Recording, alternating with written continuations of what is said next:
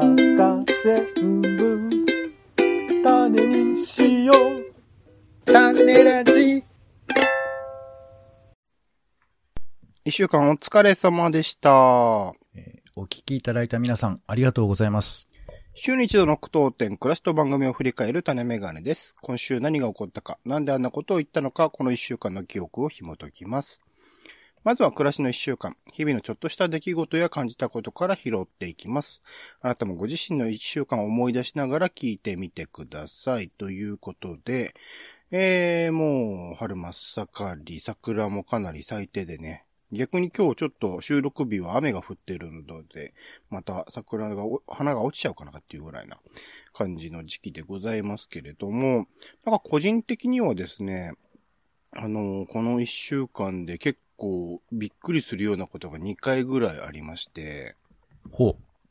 1個が、えっと、めったにないんですけど、あの、パソコン上のファイルを削除してしまうっていうのがありまして、う。パソコンのファイルを削除することは、まあよくあるんじゃないの？うっかりってこと？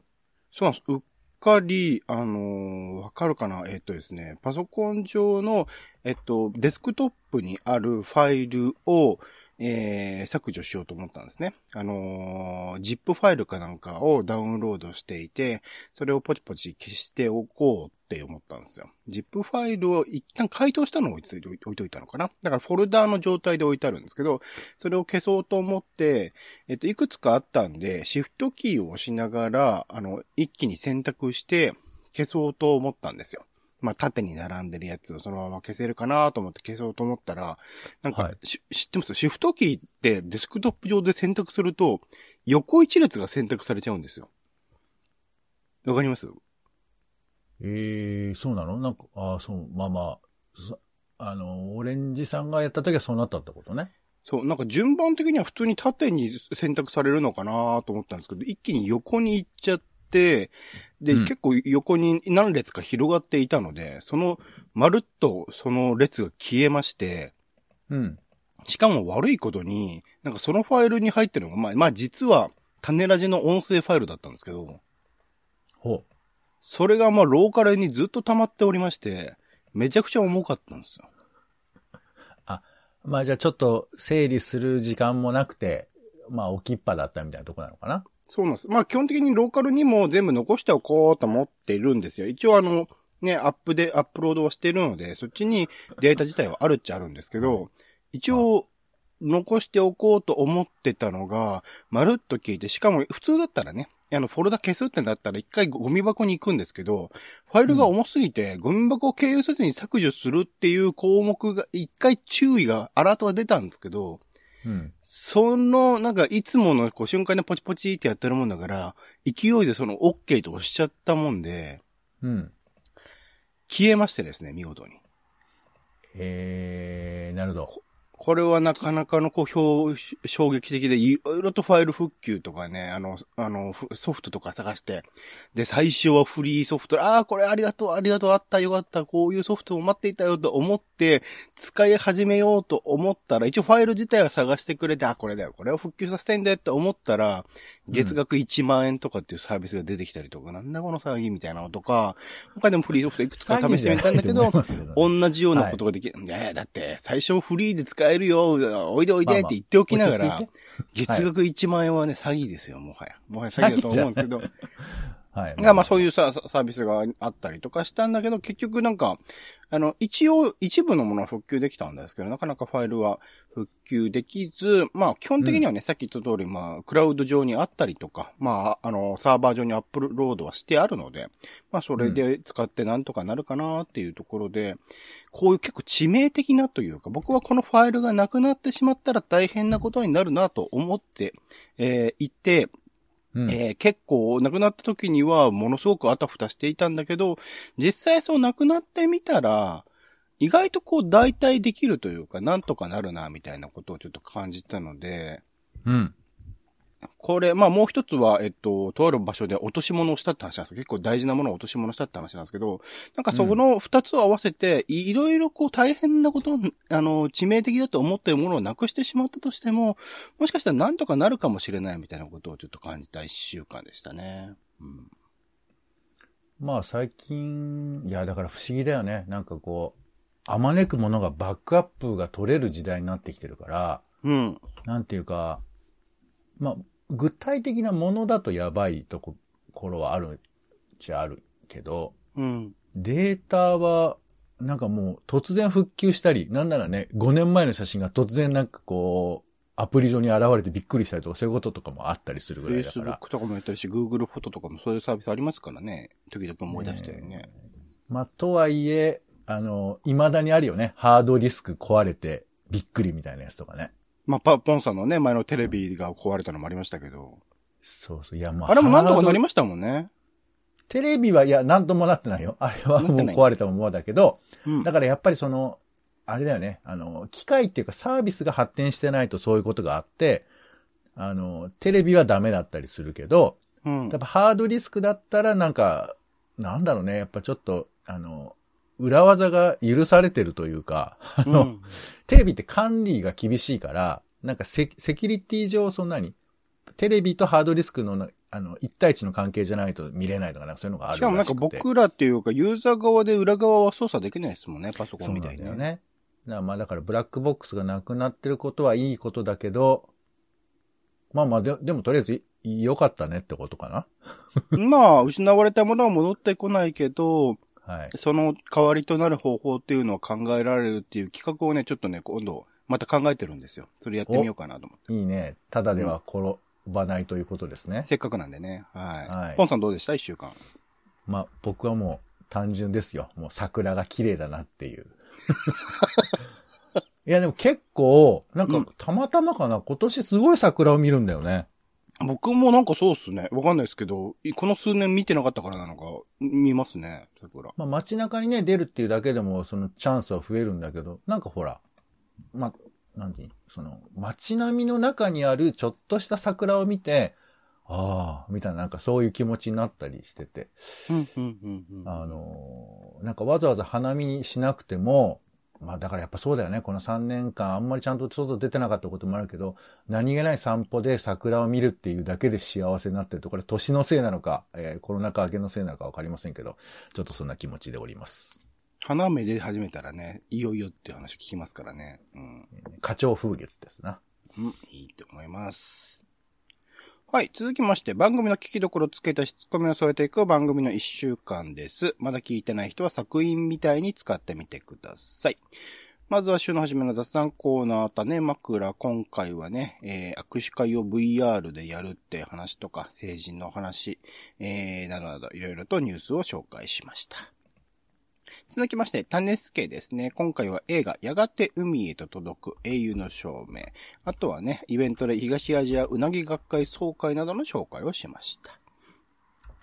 続きまして、ドラマ語り。今回は2022年冬ドラマ振り返りパート2ということで、まあアニメ作品になりますけどね、平家物語について語ったりとか、あとは鎌倉殿の13人人間怖いなどの振り返りをしました。続きまして、イベントリポートですね。今回はポンさんが変わる廃墟展2022を見てきた話をレポートしてくれました。続きまして、新企画です。ラジオ比べということで、今回は第3回ジャパンポッドキャストアワード受賞作を比べてみました。最後、えーこれも新企画です。バカ丸ということで、えー今回は、あポンさんの方で、まあ、できない私を格好つけないということで、熟語、知らない熟語についていろいろと考えてみましたが、一週間振り返って、ポンさん、聞きどころつけ出しツッコミいかがでしょうか？えー、そうですね。まあ、あの、今週は、あの、新春、新春？春の、えー新リスナーお迎えウィークということで。だったんですか？はい。へえ。まあまあ来週からもずっと続きますけど。なので、あのー私たちがやっているこの種枕とか、はいはい。種助みたいなものが、初見の人が聞いてどんな感じになるのかなっていうのはちょっと改めて考えましたね。うん、うん、うん、うん、うん、うん。なんかほら、もうすっかり我々、あの、自分たちのペースで喋ってますけど、どんな風に聞こえてるんだろうね？そうですよね。なんか僕もちょうど Japan Podcast Awards の他の作品の音とかを聞いてたタイミングではあったので、まあ、皆さん音をちゃんとしてるなっていうのは思いましたけどね。BGM とか含めて。ああ、そのまあ、えー、音質みたいな話とかね。構成みたいなまあそういうことね。がっつりスタジオ借りている放送も、放送というかね、番組もありましたし、とか。うん。まあ、内容的にどうなのかなと思ってさ。うん、うん。例えば、あの、まあ、えー、リアルで友達と3、4人で喋ってて、うん。そこに誰かひふわっと一人入ってくるとするじゃない。はいはいはい。まあ、それが新規リスナーみたいなもんだと思うんですけど、うん。で、その人に向けて、まあ、喋るっていうこともしつつ、今までの4人とも喋りつつみたいなことだと思うんですよ。うん、うん、うん。うんこの、すでに始まっている番組がそういうことをするっていうのはさ。うん、うん。なかなか難しいなと思いつつも、まあ自分のペースでとか思いつつも、実際どれぐらいこう、ね、あの、聞いてる人の顔が直接わからないものですから、なんかね、今聞いてらっしゃる方が、うん、ピンとこなかったなって聞いて、それでこの種メガネ聞いてくださってるのはよっぽどだなと思いますけど、うん。なんかね、ちょっとそういうことは思ったんで、まあ、うん今後もね、あの、種枕、種助なんかは特に、あの、初めて聞くみたいな人もいると思うんです。キーワードとかで引っかかってくださって。だからまあ、なるだけその、いちいち改まる必要はないけれど、まあ、初見でもわかるようにした方がいいだろうなっていう気持ちは、なんか改めて思いましたね。うん、うん、うん。そうですね。うん、うん。はい。えっ、と、番組の聞きどころ付け出しツッコミについてお願いします。いや、今言ったじゃないですか。まあじゃあいいですか。俺の順番。ええ、聞きどころありました？よ。今。あれ？はい。聞きどころというか、まあ今はい考えたというところですけれどもね。だからまあ、はい、ちょっと反省になりましたか。うん、うん。えー、じゃあ、ドラマ語りですか。はいはいはい。はい。えっ、と、ドラマのね、えー感想などを、えー喋る人は少ないんじゃなかろうかと思ってやってるコーナーですけど、えーまあ、今回、あの、まあ、ドラマ語りと言いつつ、平家物語、アニメを冒頭に取り上げるっていう、その違和感は、まあ、皆さんちょっとご容赦いただきた他のいんですけど。作品よりちょっとズバ抜け出ましたからね、個人的にね。まあだからね、難しいのはね、僕らがその勝手にドラマって言ってもアニメも含めるとか、なんか定義がちょっとあ勝手なところがあるんで。まあでも含まれてると思いますよ、ドラマに戦いや、隊もの普通はもアニメも。含まないと思いますよ。普通なんて僕らの放送ではないんでね。いやいやいや、そんなトリッキーなことはしてないんですけど、で、まあまあそれはいいんだけど、あの、平家物語を取り上げるということ単体じゃなくて、こう、鎌倉殿の13人と比較をしながらちょっと喋ったというところがあって、うんうん。あのーまあ、あんまりドラマってね、その、比較を直接することってなかなかないし、まあ、今回の場合は内容そのもの、扱ってるも、あのー内容そのものが同じ時代なので、まあ、比較しやすかったですけど、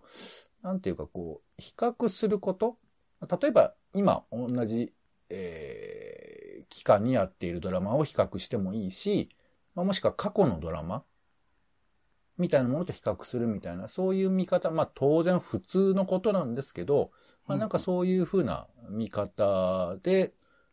楽しむというのもあるなってことをちょっと考え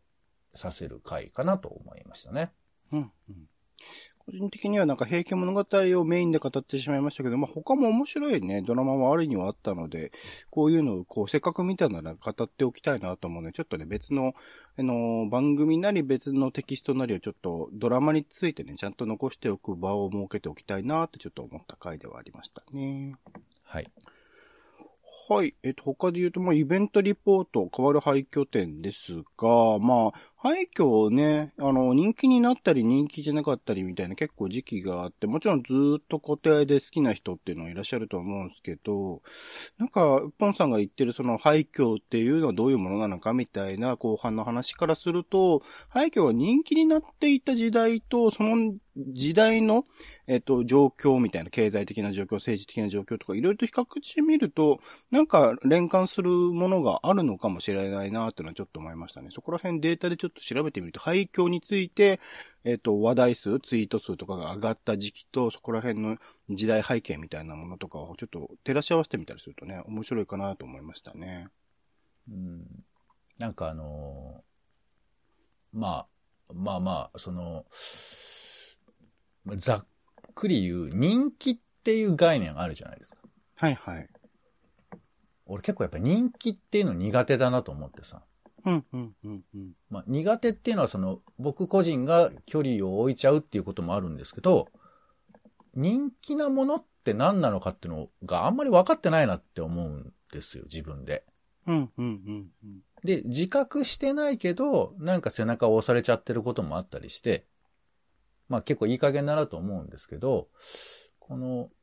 まあちょっと廃墟点とは少しずれるかもしれないけど、あの、人気、いわゆるベタな人気、僕が好きっていうことじゃなくて、世間がこれを今支持しているってことについて、少しこう、丁寧に理解を深めた方がいいな、いいのかなと思ったりもしますね。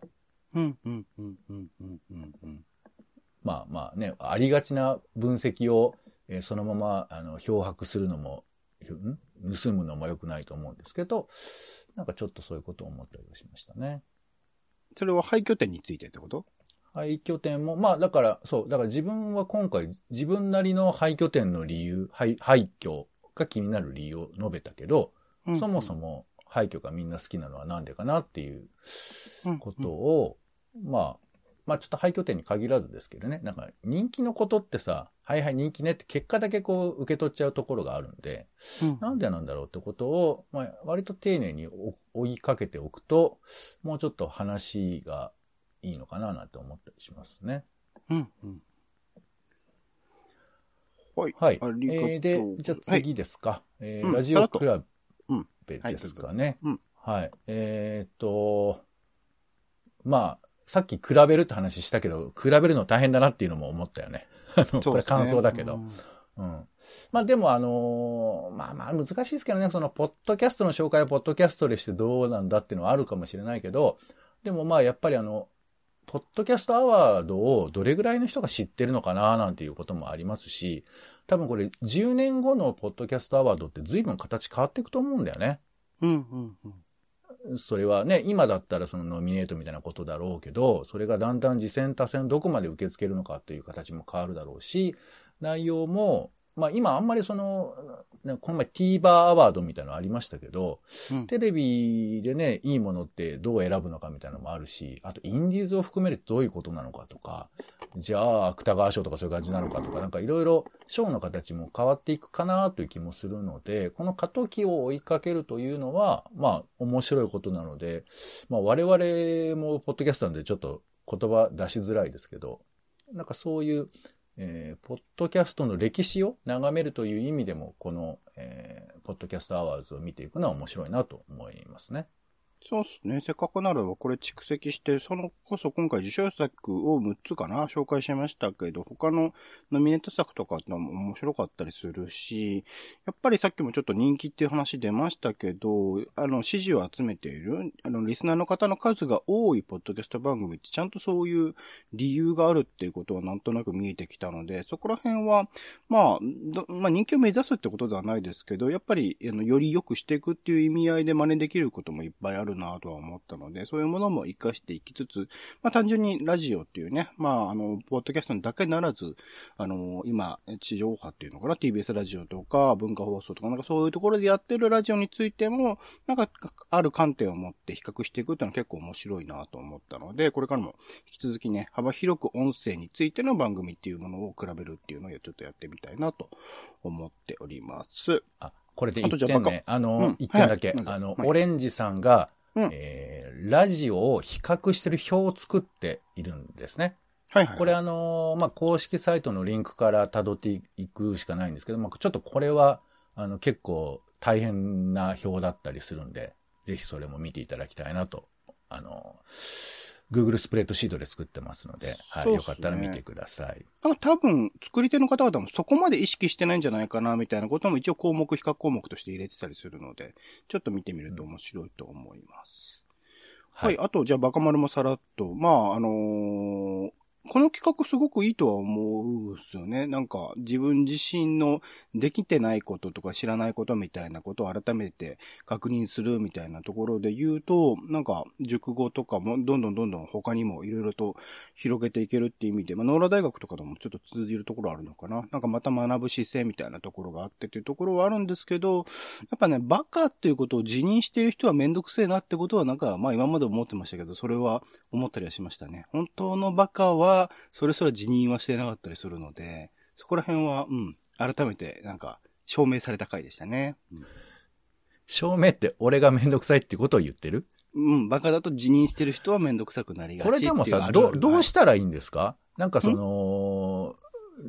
語らない人の方がかっこいいみたいな概念もあるから、それは無論はよくわかるんですけど、かっこいいっていうあれじゃないですかね。うん。いや、だって自分がまあ、分かってないなとか、愚かだなみたいなこととか、うん。その別にその自分を下げたいわけじゃなくて、素直に知らないとかって言えるっていうことを、うん。まあ、何、えー、表現としてあんまり好きじゃないっていうふうな意味かもしれないけど、まあ、まあ、僕らコーナー作ってるから、それ呼ぶ、そう名前をつけるわけですけど、自分でそのことを言わないで、自分の、それを認めてるっていうとなると、それはもう言葉に出さずに私は、まあ、言わないですけど、そうそうなんですっていう、そういうことを言ってんの？そういうこと、そういうこと。で、他の人から、お前バカだなって言われたら、ああ、そうかもしれないって辞任するとか、自分の中で確認するっていうのはあるんですけど、わざわざこう、あの、吹聴するような人って、水、吹聴？水聴？うん。するような人っていうのは、ちょっとめんどくせえな、っていうのは思ったって感じで、ね、このコーナーの存在を聞いた人はめんどくせえなと思うってこと？思ってると思います、多分。うん。ああ、えー、じゃあ、どう、どうしたらいいの？これ、そうしたら。コーナー。でもいいんじゃないですか？あの、いやいや、よく自分自身をバカだと想定してっていうか、自分の中でそういう風な設定のもとにこういうことを改めて考えてみようっていう回でいいんじゃないですか？うん、難しいななんかまあ、オレンジさんは自分のことをバカっていう人はあんまり好きじゃないってことなんだね。好きじゃないんじゃないですよ。めんどくさい人も好きな人は好きじゃないですか。そういう結構いろいろな意味合いでのめんどくさい。めんどくさいが確定になってるってこと？まあめんどくさいな っていう感じはありますよ、やっぱり。あれはね、バカ認められない人の方がめんどくさいところもあるけどね。ほら、そ、そこら辺の、そうそう、た、互いのめんどくさい感あるすごく怒る人もいるじゃない過剰に、自分の愚かさを指摘されると、絶対にそうじゃないっていう、こだわるえっとね、えっと、言われた時に認めるのと、わざわざ自分からバカだっていう人はまた違うんですよね。いや、まあ、うん。そこの校舎の、コーナー、コーナー立てた分だけさ、それ言われると 辛いよね。めんどくさいはだから、ネガティブに捉えないでください。めんどくさいはいろいろな意味合いがあります。あ、あの、めんどくさいもポジティブに捉えてもいいんだ。そうそうそうそうそう。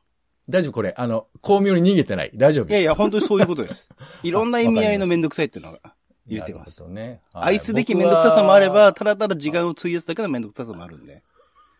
今、後者にちょっと流れてる気がしましたけど、はい、僕はだからね、この、あの、種ラジにはとにかくね、まあ、言い方、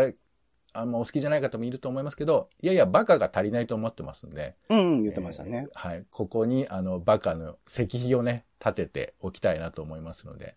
うん。はい。またやりたい、まあ、意識しないでやってもバカはバカですからね。それはまあ、結果的に逆に取れるべきなこれは、まあね、わかる。意味はわかるけど、立てとかないと、うん、これ、戒めの意味も込めてですからね。はい。これバカやってますって言ってこう滑ってるとなかなか厳しいのがあるからね。バカやってますじゃないの。バカですって言ってんの。うん、うんうんうん いや、だからそ、はい、そこら辺の難しさですよ。意図的にやるのかっていう、はい、そうね。なんか難しいね。これ自分で言えば許されるみたいな話とか、人に言われたり許されるとか、そういう話も出てくるから。まあ、うん、厄介だな。ウィル・スミス。はい。以上です。そうなんです。バカって言っちゃいけないんだよ。人のこと。まあいいや。はい。誰がじゃあ、Spotify や Podcast などでほぼ毎日配信中です。更新情報は Twitter でお知らせしています。お好きなサービスでの登録やフォローをお願いします。また、番組の感想やあなたが気になっている種の話もお待ちしています。公式サイト、種ラジ .com のお便りフォームから送ってください。Twitter でハッシュタグ種ラジ、ハッシュタグカタカナで種ラジで投稿いただくのも大歓迎です。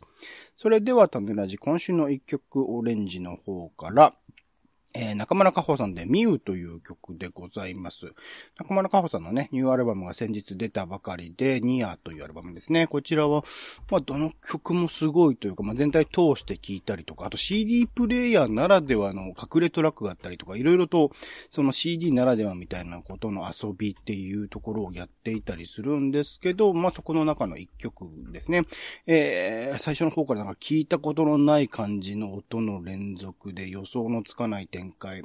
でありながら、まあ、中村さんの曲はみんなまあ、えー、サビを中心にメロディアスな感じですごくグッとくる展開みたいなのある。まあもちろん、彼女自身のものすごく美しい歌声っていうところもあってっていうところですけど、やっぱちょっとグッとくる曲でもありますし、あと歌詞で言うとね、行けない道はない、それは嘘だと思うんだよという冒頭の言葉が、また最後の方でね、繰り返されるんですけど、それのなんか意味合いみたいなものが変わる。その歌詞全体の流れであるとか、あとミュージックビデオもね、その驚きの展開みたいなのもあったりしますので、ぜひミュージックビデオと合わせてね、YouTube で見れますので、聞いてみてください。必死に生きるなんか一人一人に対する、こう、応援歌みたいな、まあコロナ禍とかね、いろいろな状況を含めて、踏まえて、えっ、と、書いてる曲なんじゃないかなというふうなことを思わせるものでした。ということで、今週の一曲は中村佳穂さんで、ミュウ。はい。一週間ありがとうございました。種メガネ以上でございます。お相手はオレンジと、えーご縁ございました方、もしよろしかったらまた種ラジ聞いてみてください。よろしくお願いいたします。ポンでした。種ラジまた。また。